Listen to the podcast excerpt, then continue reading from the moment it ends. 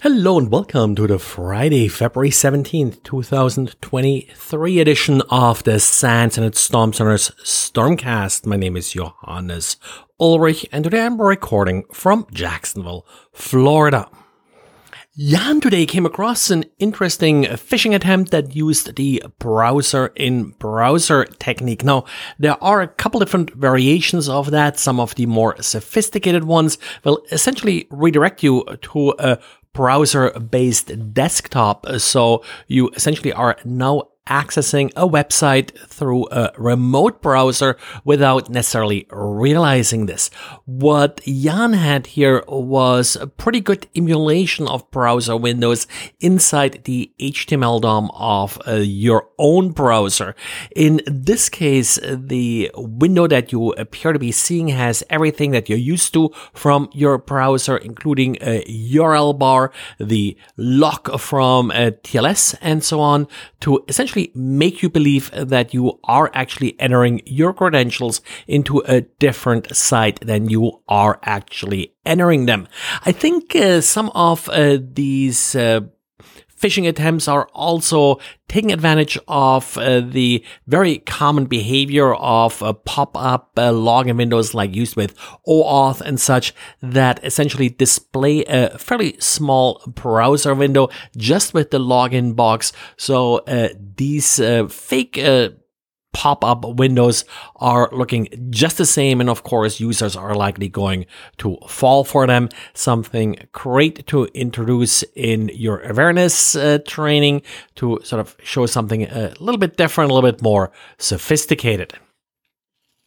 And if you're running a Windows Server 2022 inside a virtual machine on VMware ESX I, well, uh, you may run into problems after applying the latest patch from Microsoft.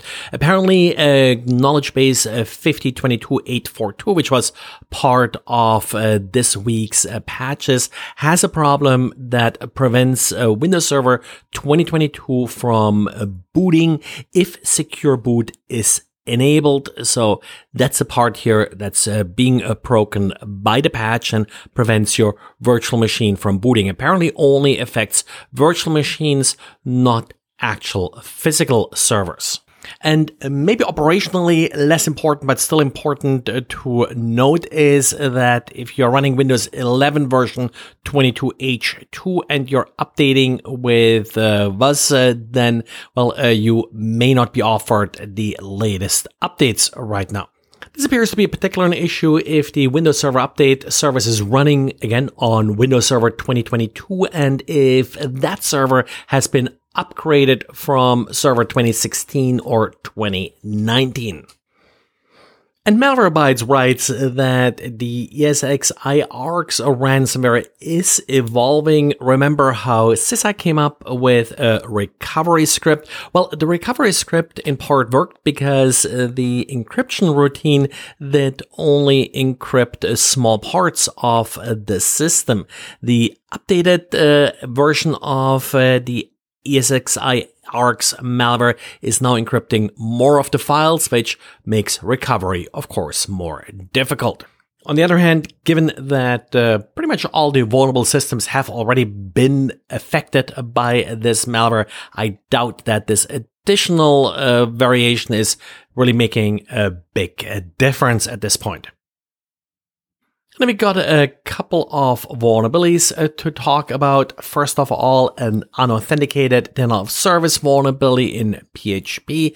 Nothing really all that uh, critical. Well, after all, it's just a denial of service vulnerability affecting PHP 8 in particular if you're allowing file uploads. And likely more important is a vulnerability in ClamAV, the open source antivirus engine. ClamAV 101 fixes uh, two vulnerabilities. The critical one here does allow remote code execution. It's a vulnerability in the HFS plus file parser. You may say, hey, I don't use uh, HFS uh, plus files may not matter here in order to be exploitable uh, because, well, uh, these files, of course, may be parsed by ClamAV either way. So the code may still execute even if in your environment you will not use uh, this file type. Well, and that's it for today. Thanks for listening. And as always, please recommend this uh, podcast and have a good weekend and talk to you again on Monday. Bye.